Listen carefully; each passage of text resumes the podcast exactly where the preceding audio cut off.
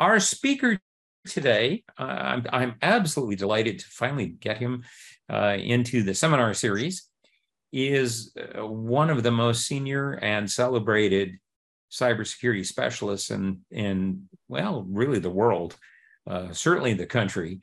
And uh, that's because of a very long history. You can see in his bio on the website, Steve has been involved in a number of things. And I would say to the positive for most of them. Um, he's uh, um, on the faculty at Columbia. He's been a uh, staff member at uh, Bell Labs.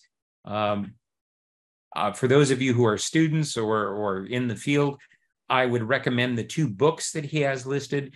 Uh, one is a classic from several decades ago about firewalls, and one more recently on thinking security. It distills a great deal of wisdom in the field. Uh, he his record.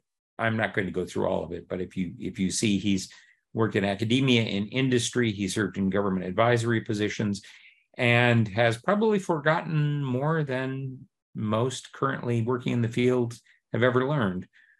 But he's going to share with us some of that experience looking back on 35 years of securing the internet. So, welcome, Steve Bellovin, and thank you so much for joining us today. Thanks, Gene. And I won't go into our uh, shared scandalous history today.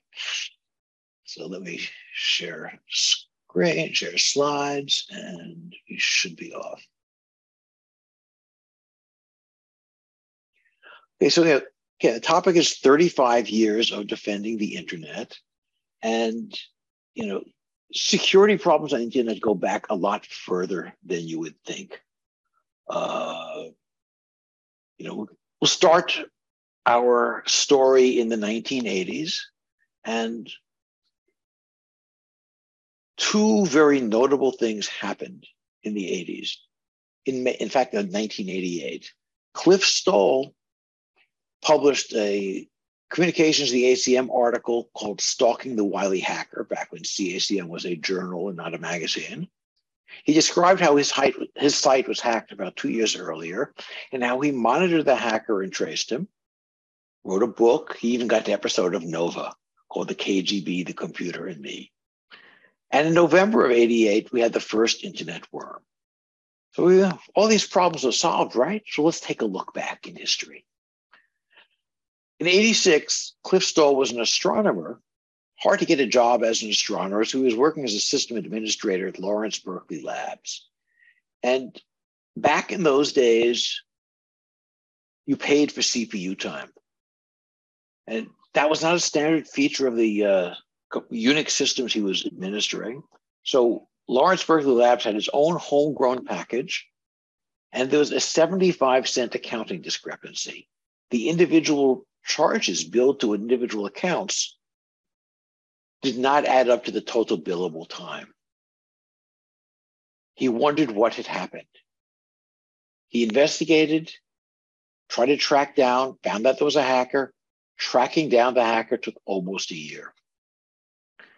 And he learned several interesting things. Penetrations were happening via password compromise. There were default passwords on many of the systems account system, password manager, field and service, guest and guest, and so on. And there are even open accounts with no passwords. People would share their passwords with each other via email or store passwords in files. And although Stoll didn't realize it till late in the game, the attacker was even doing password guessing attacks, which had actually been described by Morris and Thompson uh, in the late 70s. And they used the attacker used bugs in the system to gain root privileges or administrator privileges, privilege escalation. And another thing that we still see today, the attacker was hard to trace because they used stepping stones. They didn't hack into Stoll's machines directly from their own home computers. They hack into somebody else and then use that to go after uh, Cliff's machines. And he got curious responses. When he realized that he'd been hacked, he went to the FBI. Well, sir, how much did this cost you? 75 cents. go away. We're not going to waste our time on a 75 cent loss. The CIA was actually quite intrigued by the concept of somebody hacking an internet computer and wanted to know more about it. And the NSA was very interested. They wanted to know about the attacker's techniques, and for that matter, Cliff's techniques in tracing the attacker. But his management was less amused. Why are you wasting your time on this? You know, patch the holes and don't worry about the 75 cents. Well, he he actually traced the hacker to Germany and wanted to uh, get a wiretap or something to see what exactly was going on. And the German state prosecutor was not going to act against uh, somebody without a proper search warrant, which is a good thing. And since it's an international case, they would have to be contacted through proper diplomatic channels by high level US uh, officials. The response, a lot of the stuff there was not at all, hasn't gone away. The social response from his friends was more interesting. One friend said, So what? Someone's always had control over information, and others always tried to steal it. This was just a different manifestation. Another friend said a computer system isn't private like a house. Just because someone doesn't have official permission to use it doesn't mean that he's got no legitimate reason to be there. But Cliff's own perspective is whenever a fun loving student breaks into a system as a game, and forgets that he's invading people's privacy, endangering other people's data. It shows paranoia and distrust. And although we'll go into it, one of the computers he that was hacked was today what today we would call an Internet of Things computer, something attached to a, a medical diagnostic machine, patient data, very private. So Cliff wanted to trace the attacker and required the attacker to stay on longer. He noticed the attacker seemed to be looking for defense information. So he created fake documents and indices about what was then called the Strategic Defense Initiative, an anti missile system uh, in President Reagan's era. And that really caught the attention of the attackers. He even got a physical letter asking for more documents. That physical letter probably came from a Soviet bloc agent. And by the way, once he had that physical letter about asking for more information and more documents about a defense project, boy, did the FBI get very interested. You know, Cliff realized when he analyzed it that passwords were a serious problem. If a password was memorable, memorable, memorable, could be memorized easily, it was guessable.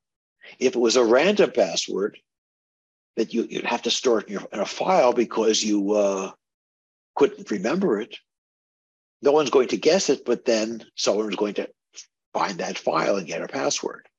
Systems were not secure as shipped. And Bob Morris, whom I knew from Bell Labs at the time was chief scientist of the NSA's National Computer Security Center, realized that uh, usable security was very important.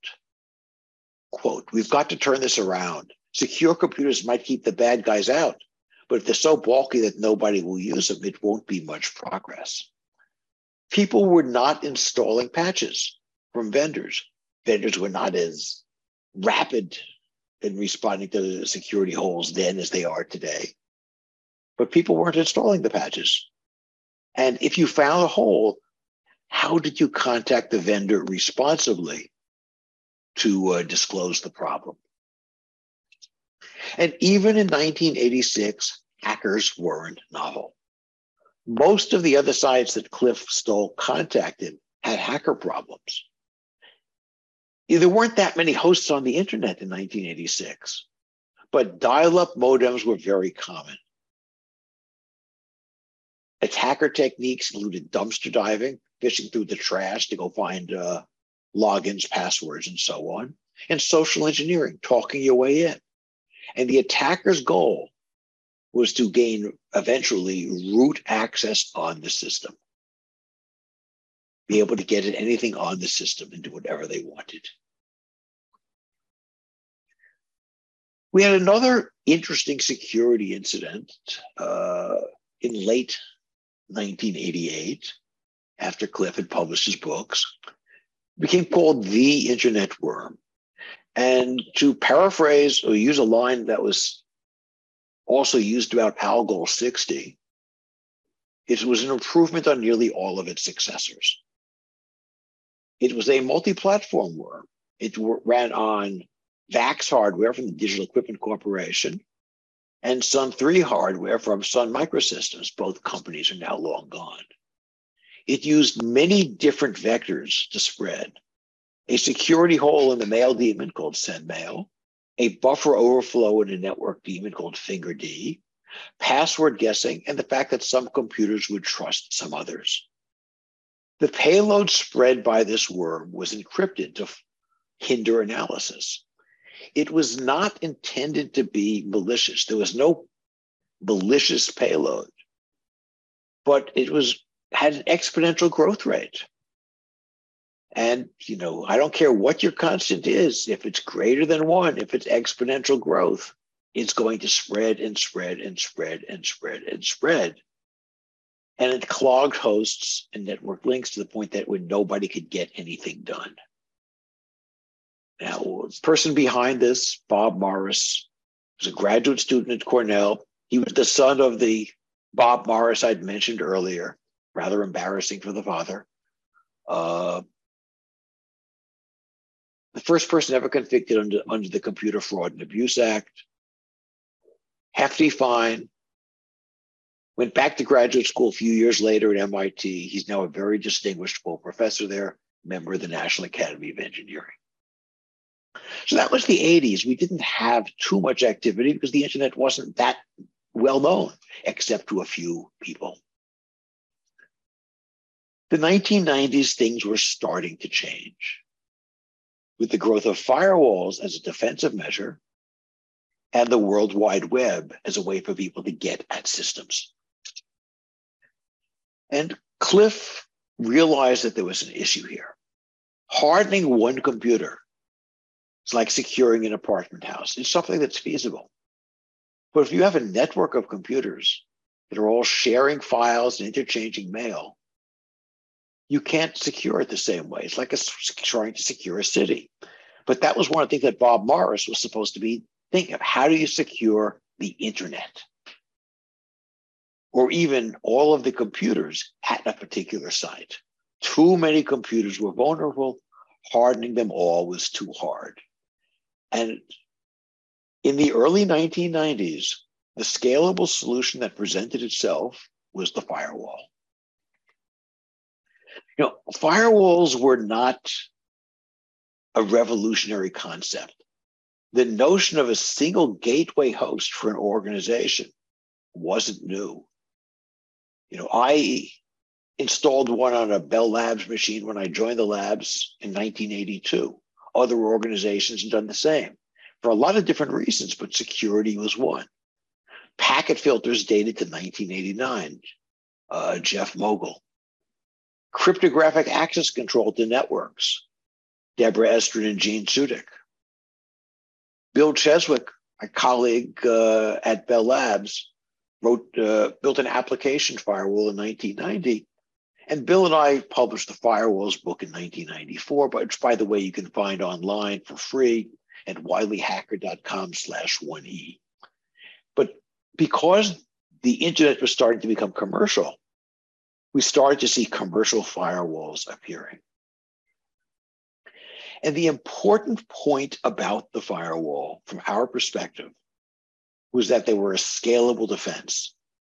In modern terminology, a firewall has a much smaller attack surface, or did in 1994, than a typical host. It could be professionally administered by a professional security paranoid It was a choke point. Bill likened it to customs inspection. All traffic in or out of the organization had to go through the firewall. It could log what was going on. But my view was slightly different.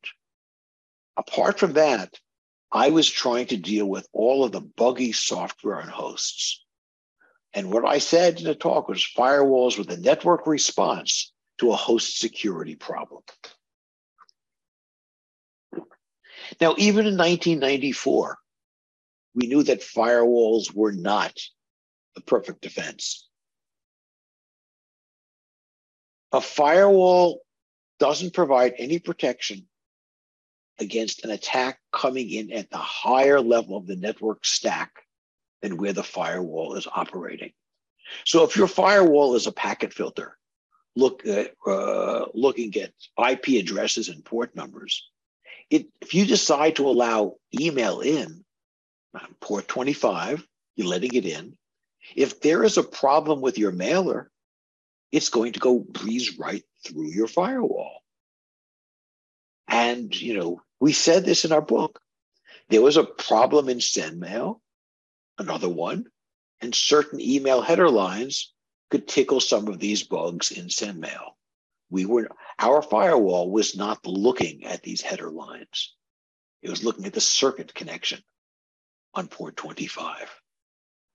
The other problem, and this was turned out to be one of the fatal flaws in most firewalls as a defense, is that firewalls depend on topology. If there's a connectivity that doesn't pass through the choke point, the firewall provides no protection.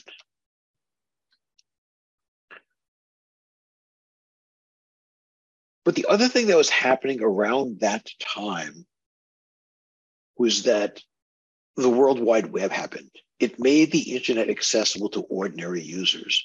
You didn't have to learn the arcane command language of the FTP command, file transfer protocol, which is the way we shared files before the web. You started seeing consumer ISPs. You, your dial up was now going, instead of to an end host, was going to an ISP. And then you would be fully on the web, on the net internet, and have the web browser to let you connect places. It wasn't a serious security issue just then because the web wasn't quite an attack vector. There wasn't there weren't many interesting sites to hack yet on the web in the early 90s. We were still having a lot of problems with computer viruses, this was the MS DOS era. And these were often spread by floppy disks, not over the internet. So the web was not initially a serious security threat, though, of course, that was going to change. And that changed by the late 1990s when we started getting not just viruses on the, on the internet, but also worms. And this, by the way, does not depict a scalable defense against computer worms. One of the things that happened was a 1996 publication by someone who went by the handle of Aleph One called Smashing the Stack for Fun and Profit. It was a cookbook explanation for how to carry out buffer overflow attacks. When Morris the Younger did it in 1888, he had nothing but his own intellect to guide him and invented how to do it himself. Aleph One said, here's exactly what to do. We had a lot of new sites joining the internet. And the people running these sites, they were very smart, they were very competent, but they were not battle hardened. They had not been fighting off attackers for five years. So their system administration was not up to the task of deflecting the attackers. And in the commercial world, this was the period of the first internet boom. Code bases for software products from basically any vendor you can think of grew much faster than the quality control at these vendors. The mantra was, in effect, ship first, debug later. Because if you didn't ship first and get your product out there, you probably wouldn't be around to ship later. You'd be out of business. So people, companies were shipping buggy code And of course, buggy code is like honey, not a honeypot, but honey for an attacker. And because as the web grew quite rapidly, very many consumer facing companies joined the web, and that included financial institutions. You know, there's that old line about you know, to Willie Sutton, the bank robber. It didn't actually happen, but you know, why did you rob banks? Because that's where the money is. Banks were now online. And we also found spammers discovering the joys of email, sending email spam to clog our inboxes. A lot of US military sites were on the internet. Some of them were penetrated. One was penetrated so seriously with what the defenders thought was a sophisticated enough attack that this was seriously believed to be hostile military activity by a foreign country. President Clinton himself was notified by his national security advisor. It was actually a few teenagers from Israel and California. But the potential was there. The NSA understood the potential of military grade hacking, and they launched a uh, exercise called Operation Eligible Receiver. And they showed that starting with a computer, a PC with a dial-up modem, you could get to the U.S. power grid. This was alarming. Because we had a lot of buggy hosts, it became feasible to write worms, not like not like a virus, this would spread by itself along the lines of what uh, Morris the Younger did in 88. The I love you worm spread via email and low grade social engineering. Oh, click on click on this uh, on, on this image. It's a nude it's a nude picture of so and so. The SQL slammer worm spread via UDP. And if you know your internet protocols, this means it could spread a lot faster. You didn't have to wait for lots of round trip times to set up the connection. Code Red infected Microsoft web servers, and it turned out that lots of laptops were running web servers and database servers unknown to the users. That was not their purpose, but some applications they had installed required a web server and a database server. Most of these worms had no particular goal. But like the internet worm of 88, they clogged the network. In fact, the links were so badly cl- clogged by the blaster worm that it blocked CSX Railroad's signaling network. You know, the thing that keeps our trains safe. Badly enough that they actually had to mention this in their quarterly report as a risk factor. So, what was actually going on? there was a lot more buggy code out there than people had imagined. And a lot of it wasn't stopped by firewalls. I love you as email, so it passed right through. Laptops that were traveling were infected by Code Red. In fact, I was, when Code Red hit, I was at the at IETF Internet Engineering Task Force meeting in London, and I put some when I heard about this, I coded up a, a monitor program, run it, ran it on my laptop, which was not running Windows. And uh, there were a fair number of infected laptops at the meeting. And these people were going to go home and plug their laptops into their corporate network when they got home and uh, infect their corporations. Telecommuting traveling employees were unprotected by firewalls. VPNs mostly did not exist.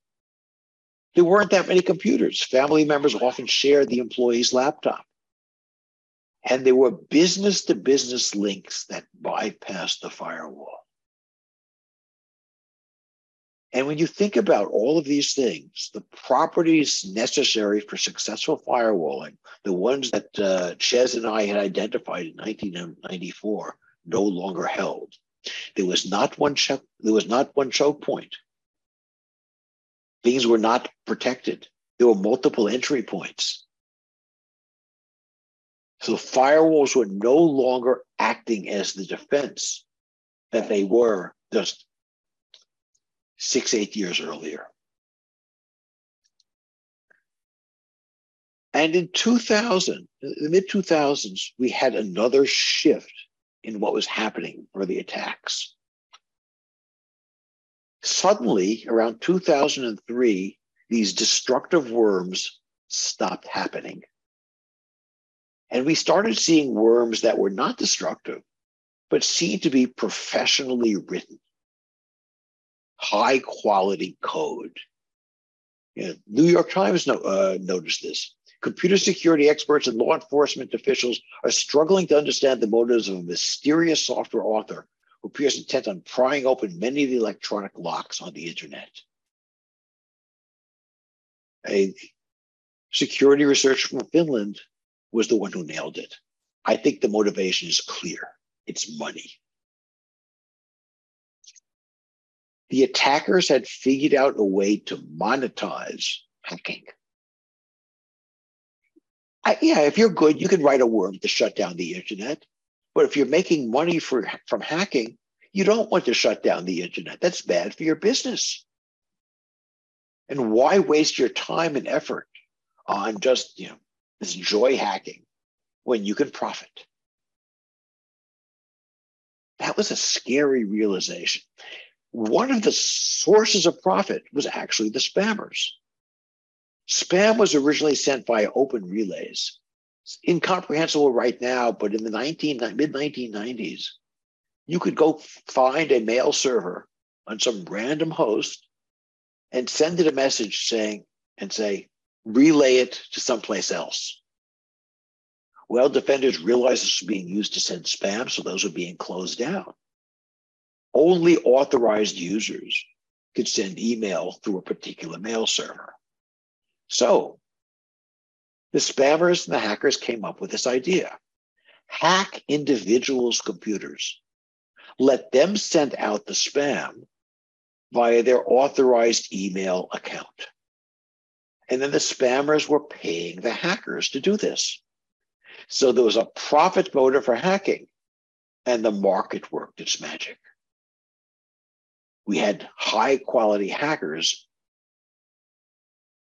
hacking for profit and being paid by the spammers. And they developed more techniques like phishing. People were doing online banking and logging in with passwords. Phishing emails, keystroke loggers could collect those passwords. Email was not being scanned properly, not being blocked by the firewalls. There were buggy applications like Flash that were out there you visited a website that used and you had a buggy browser, a buggy Flash plugin. Flash, thankfully, is gone. Your PC was going to be penetrated, and you get a keystroke logger plant, uh, planted, which would pick up your banking credit card, banking password, your credit card numbers, and so on. And you'd be phished to go to the wrong website. You know, having a certificate is supposed to be the defense against that. But that didn't help because of a usability issue. People were not noticing the absence of a correct certificate. They noticed, they may or may not notice the presence. Most did not. But who's going to notice the absence of a subtle little lock icon? Even today, when most websites are encrypted with TLS, I dare say that most people do not glance up at the URL bar and see if that lock icon is present. Certainly, people were not doing this in the mid 2000s. I don't normally do it. On the bright side, software quality started to improve. Microsoft had so many security problems with their web server, IIS, that the Gartner Group, a major corporate consulting group, warned its warned its clients ditch IIS. Use this open source web server, Apache, written by this group of leftover hippies and open source and so on, because it's more secure than this product that you're paying good money for. This did not amuse Bill Gates and Steve Ballmer. They got religion they decreed that their code was going to be improved and made much more secure. And jumping ahead of the game, Windows is some of today's versions of Windows, some of the most secure general purpose stuff out there. And I say that as a dedicated Mac user. The internet boom crashed, the bubble popped as bubbles do, drove a lot of companies out of business, but that meant there was less pressure to ship fast. So you had time to test and debug your code. But no one had the time or money, even Microsoft, to rewrite all of the old buggy code. In fact, if you tried it, you'd probably just introduce new bugs in really complex packages. And you still had the need for backwards compatibility.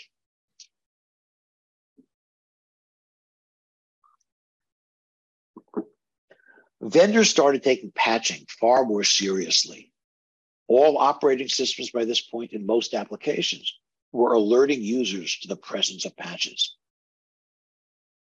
Microsoft decided to make life easy for system administrators by scheduling, by creating Patch Tuesday. Scheduled releases of updates to ease the system administrator load. Why? Because once a patch is out there, what a patch is out there, attackers will reverse engineer the patch to see where the hole is. And sometimes Microsoft has to ship a patch out of cycle because there's a serious attack in the wild. And the fundamental problem with patching still remains. If a patch is not correctly tested against your environment, it could brick your system, make it useless, or cause other serious problems with your own applications. A remarkable number of applications are working only because they're quite inadvertently relying on bugs in your system and the patch fixes those, and your applications are not working. So patching cuts both ways. You fix the security holes, but you break your own applications, and maybe you'll brick the system.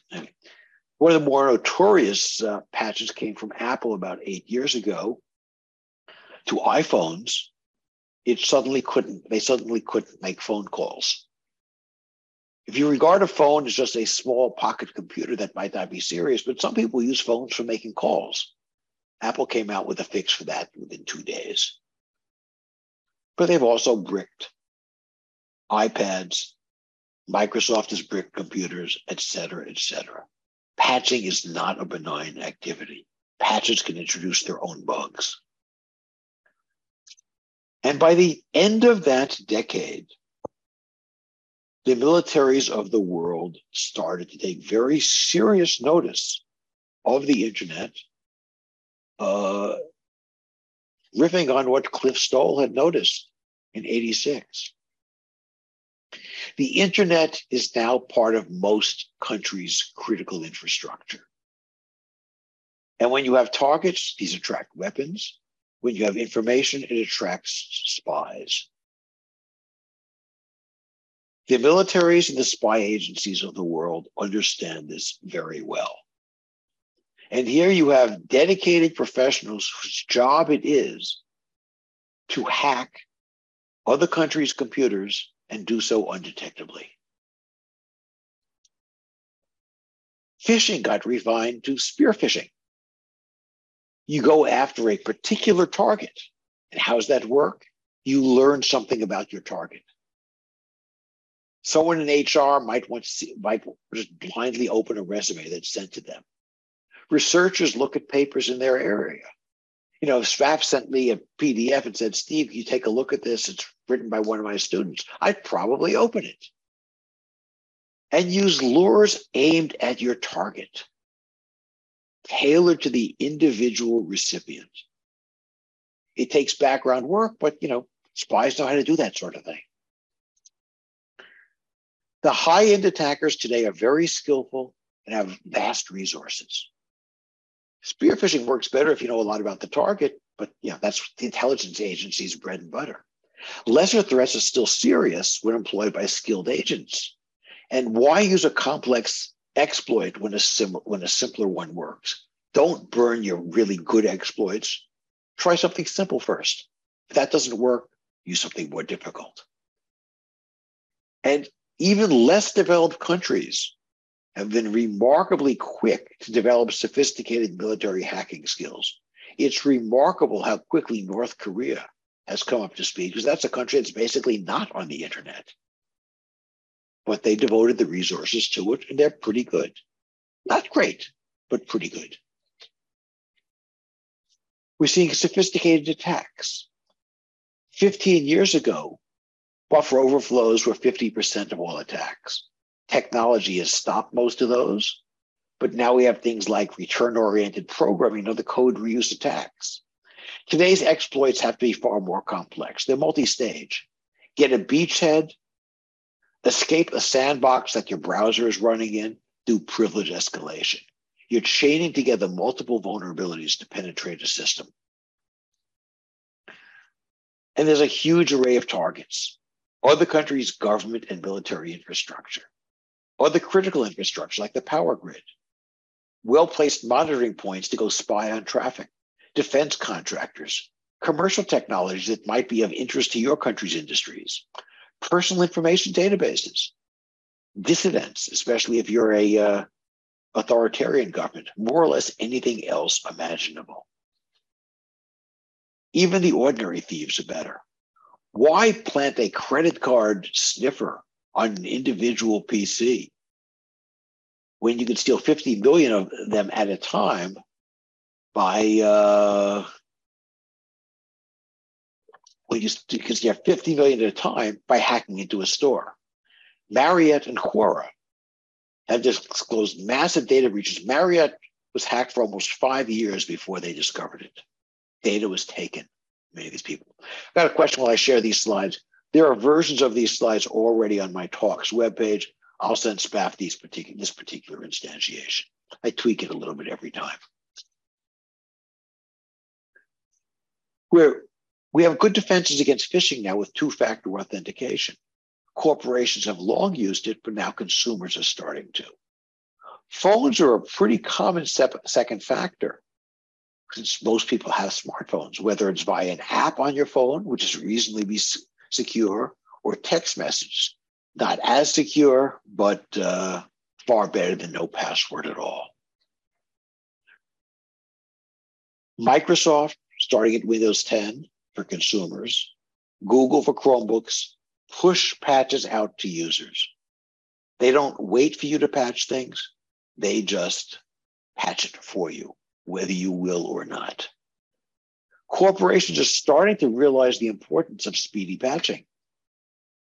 And the virtual machine style operations made this a lot easier to spin up a new VM with a patch and see what happens. Equifax was hit about five years ago. Data on 150 million people uh, stolen. They were hit hard because they did not patch a critical system. They had something like 117 vulnerable web servers. They patched 116. So, what does the future hold here? Can we solve some problems? Some of these problems, or are we diving deeper into the swamp? Formal methods are showing some promise. I mean, it's it's a difficult. Formal methods are hard. My dissertation more than 40 years ago involved formal methods, but we're starting to see practical uses of them.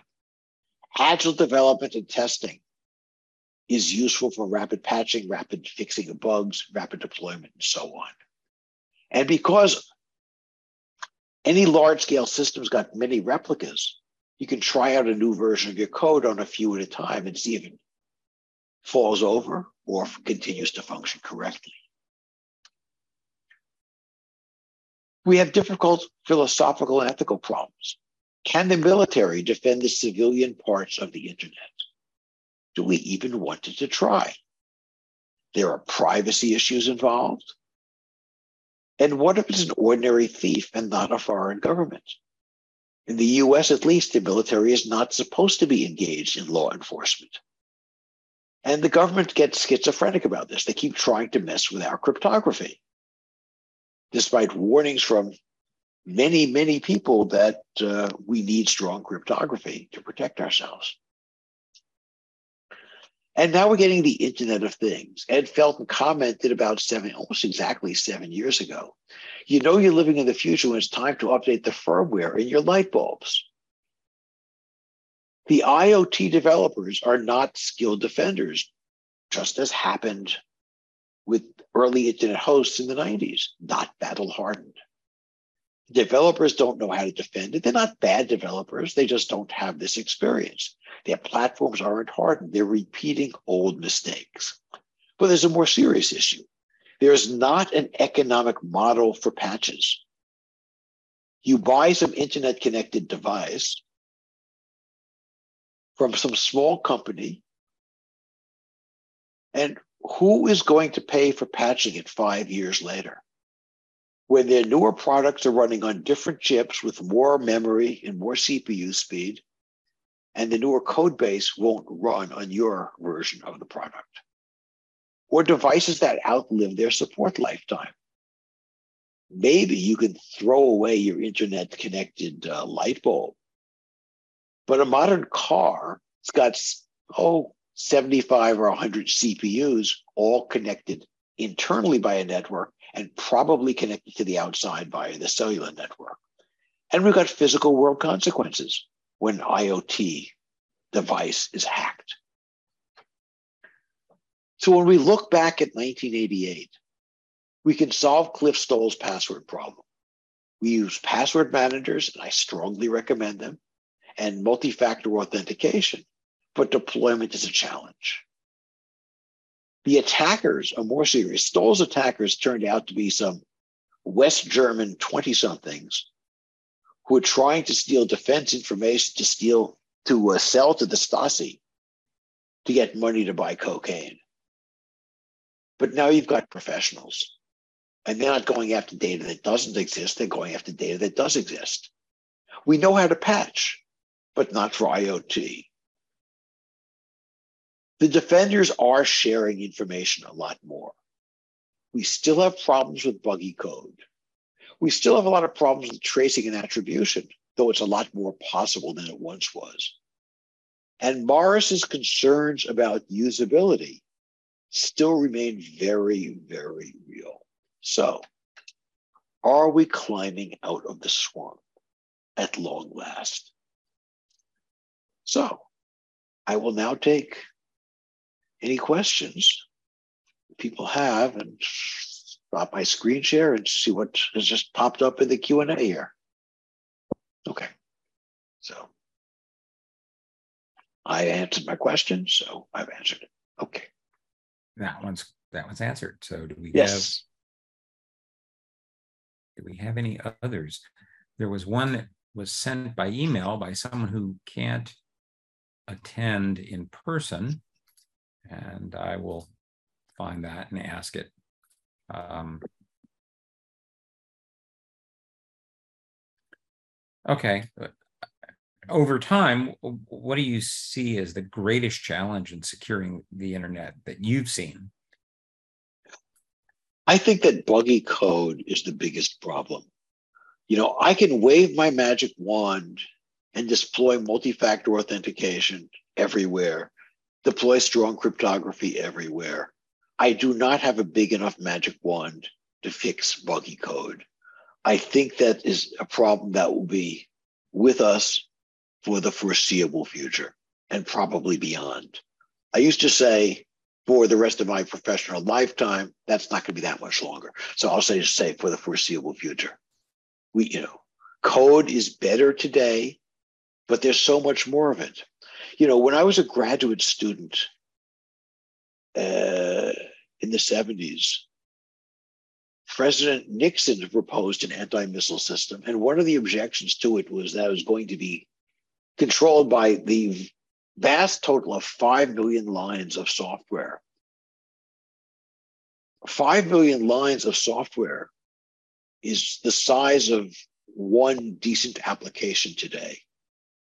Never mind your operating system, never mind all of your other applications. We know how to build bigger systems, but we still have very a lot of buggy code out there. I said Microsoft, you know, Windows 11 is extremely secure, but more or less every month we get critical vulnerabilities from Microsoft to be patched on Patch Tuesday. They are very, very good, but they're not perfect. And you know, oh, just a new bug that was announced uh, in the last week. Google is about the uh, is one of the most sophisticated companies about security. Uh, uh, it turns out there was this nasty flaw in Android where they weren't cropping images properly, and you could recover parts of the image that you had cropped out. Just came out today that that applies. That bug applies to Windows as well. Again, two of the most sophisticated companies on the planet. Buggy code, even from the most sophisticated parties, is with us. Promising new approaches to protect data. Uh, people are banking on hardening. What I'm interested in is, I'll call it an architectural approach to security. And by that, I mean divide up the different components of a large scale system to contain the damage and make the and have more protection for the really vulnerable stuff. So let me give one simple example.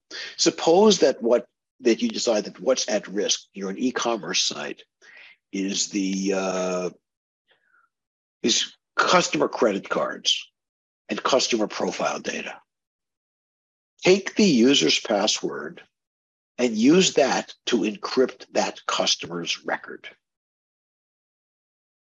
Today, if I if I hack your web server, I can get I can just contact the database and download the entire database and get all the credit card numbers. If, on the other hand, every record is encrypted with a password, then the speed of compromise is limited to the speed of password guessing, and users now have more incentive to pick better password, unguessable passwords. There are other kinds of architectural approaches I have in mind. Don't have time to go into them, but that will be the subject of my next book. Look for it in a few years. Uh, I expect to resume work on it in about a year. Uh, uh, next frontier of the World Wide Web. Uh, I have a really lousy track record as a prophet. I'm very skeptical of blockchain. I think it's answering it was a wonderful technical achievement that was never engineered for deployability. Uh, I don't think it's mostly answering questions that we don't have. Private blockchains sometimes do. There's a NIST flowchart which says if you have multiple readers and multiple writers and no trusted party, then maybe a blockchain is the answer. Otherwise, it's probably a database. The ads, you know, I don't see the ad supported stuff going away. Twitter may be imploding, but that I think is a one of uh, instantiation. Uh, I don't think, uh, I don't see that the commercial web is imploding right now. It'll be interesting to see what happens with some of the big tech companies in the US in the face of antitrust law. But that's a legal problem. That's not a technological issue. Uh, and so many mobile apps on our phones are ad supported too. So I don't like surveillance capitalism. Privacy is actually one of my main research areas these days. But I don't see this going, I don't see this going away. But as I said, I've got a really lousy track record as a prophet. You know, as Spaf knows, I was one of the people who designed Usenet in 1979. And I figured that was going to be one to two messages a day from 50 to 100 computers ever. And uh, it's, you know, it's terabytes of traffic a day these days. It's not, it's past its peak in terms of the, terms of the number of users, but far more traffic than we ever anticipated. Okay. Basic OS design. Could a redesign help security? I used to think so. I'm no longer as convinced the we don't have a good paradigm for what a what the OS des- redesign should look like. Back in the 1980s, we thought we knew. The trusted computer base, get the kernel right, and that was isolating uh, itself from the users and users from each other, and that was going to protect everything. But it turns out that most of the vulnerabilities these days are at the application level and the individual user level. When the internet worm hit in 88, I went back and read the then current standard for computer security, the so called Orange Book, and realized that nothing in there was going to stop the problem. So I went to someone older and wiser at Bell Labs, older and wiser in the ways of security, and said, Hey, this is not going to solve it. Oh, yeah, B3 will solve it. Uh, how so? It requires a thorough search for bugs. Uh, sorry, that doesn't work. He was far senior to me. I didn't. I knew then. I know now that thorough searches for bugs are not going to solve the problem. A secure operating system is one that lets you write secure applications, and we've tried that. You know, on all modern operating systems, we can sandbox applications, but they're so complex that attackers have learned ways to break out of sandboxes, at which point we don't have another layer of defense. Maybe really good per host intrusion detection will do it, but we don't have uh, uh, we don't have that yet. And if you re-implement something as complex as an OS, you might introduce new bugs. Will introduce new bugs quantum computers and AES is useless as RSA ciphers. That's not accurate at all. Uh, in fact, the reason for 256-bit keys in AES is precisely to make them resistant to quantum computers. Grover's algorithm makes a quantum uh, for quantum computers uh, reduces uh, the key size by half, the square uh, the square root of the effort. That takes a 256 bit key down to a 122 to the 128th work factor, which the NSA feels, and I can't dispute them, is good enough. Uh, it's good enough to uh, defeat any attacker. And by the way, that requires not just a quantum computer, but a massively parallel quantum computer. So 128, so 256-bit AES is going to be secure against quantum computers as far as anybody knows now, and that includes the NSA. Uh, asymmetric cryptography, quantum computers. NIST is trying to uh, NIST is trying to standardize algorithms. Expect that sometime next year. We'll have to wait and see. Uh, blockchain, smart contracts. Smart contracts are code. Code is buggy. Look at the uh, list of uh, security problems that there have been in smart contracts. Uh, in fact, the best thing to do is go to my webpage, look at click on my class for this semester. All my slides are online and look at the lecture I gave a week or two ago. Oh, I think it was about two, three weeks ago on blockchain, and look at all of the readings on problems with uh, smart contracts and people hacking the hosts that uh, that have these things. I don't. I do not think that blockchain solves that problem. It does not solve the security problem. I think it creates new security problems. Endpoint detection machine learning. It might be promising but uh,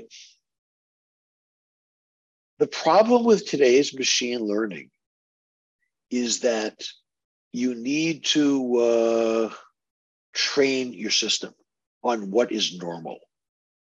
And normal activity will vary. You're doing a new job the nature of your activity has shifted. You just, today I'm writing in LaTeX because I'm writing a technical paper. Tomorrow I'm writing a law review article, which I have to do in Word. Don't start me on, on what it takes to write law review articles and so on. Uh, next week, I'm going to uh, actually pick up my, uh, you know, dust off my programming skills and write some code any one of those things is going to cause a very different profile of activity on my computer. My workload look, looks very different at the start or at the end of a semester than in the middle of a semester. You know, registration for my undergraduate advisees is in about uh, two and a half weeks. This means I'm suddenly engaging in a lot more meetings. How do you get your baseline data? You get machine learning is about patterns. And when you deviate from the pattern, that's a problem. You get you can get you can get false positives, you get false negatives when the attacker has learned to do low and slow attacks. So it's a hard it's a uh, it's a hard issue. You know, it is being used reasonably effectively against uh, viruses and worms. Past that, well, it's not my field. I don't do intrusion detection. Hmm. I joke that my colleagues who do intrusion detection, uh, I like I like defensive technologies. Uh, attack papers are loads of fun, but my heart's in defense. My colleagues who do intrusion detection get to uh, their job starts where I have failed. So uh, more power to them. I'm not going to. It's not an area. It's not an area I'm going to pursue.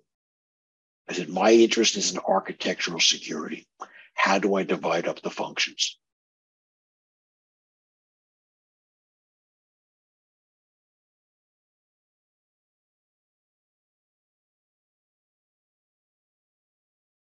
Any more questions?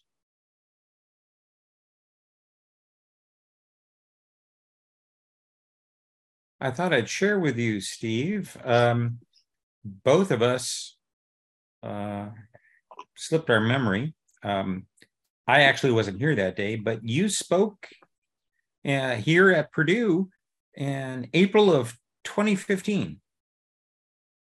Um, that has very much slipped my memory. yeah, you you gave a talk on on um, digital crime investigation, and uh, Ninghui Li was uh, your host and I was out of town, so I was not here. And okay, we well, my memory is indeed failing, so I had forgotten that too. So, uh, so we still have to get you to come visit um, when I'm also on campus. And, and that, uh, that that sounds like a plan. That sounds like a plan. But this is very much appreciated. Um, thank you for the talk, uh, and thank you to everyone who uh, listened in today. Um, I'll mention that next week's seminar is uh, a little special because it is the closeout keynote of our 24th annual CERIAS Symposium, which is also celebrating our 25th anniversary. So we have this series of sort of retrospectives of, of uh, time where Steve has been looking back over 35 years and over 25 years of the existence of CERIAS here at Purdue. Our uh, speaker next Wednesday uh, for this seminar is Wendy Nather, the head of advisory uh, CISOs at Cisco. And if any of you are within visiting distance of the Purdue campus, the symposium next week uh, is open for anybody to register. Our industrial partners have underwritten the fees, so it's free attendance, but you do have to register. So we have a number of talks throughout the week, uh, throughout the uh, event. Um, the other keynote we have is Rob Lee of Dragos, uh, the CEO of Dragos. And we also have a number of speakers of various sites. You visit the website and go to the CERIAS website and click on the symposium link, and you can see some of the speakers and events and other things that are going on that day. Um, with that said, thank you, Steve. Thank you to everyone. Look forward to seeing all of you at some future event. Have a great rest of the day. And thank you all for coming. It's been fun. Gene, I'll send you this. I'll send you this version of the slides so you can just distribute as you wish. I'm not going to put it up on my webpage because I've got too many versions of this talk on the webpage already, but you can find it on my talks webpage. I put all my stuff up, Creative Commons licensed. Yeah, if you uh, if you send it to Mike, he can add it in on the symposium entry on our security seminar page, which would be the best place for people to find it. Sounds good. I will do that. All right. Hope to see you soon. Great. Catch you later. Bye. Bye bye.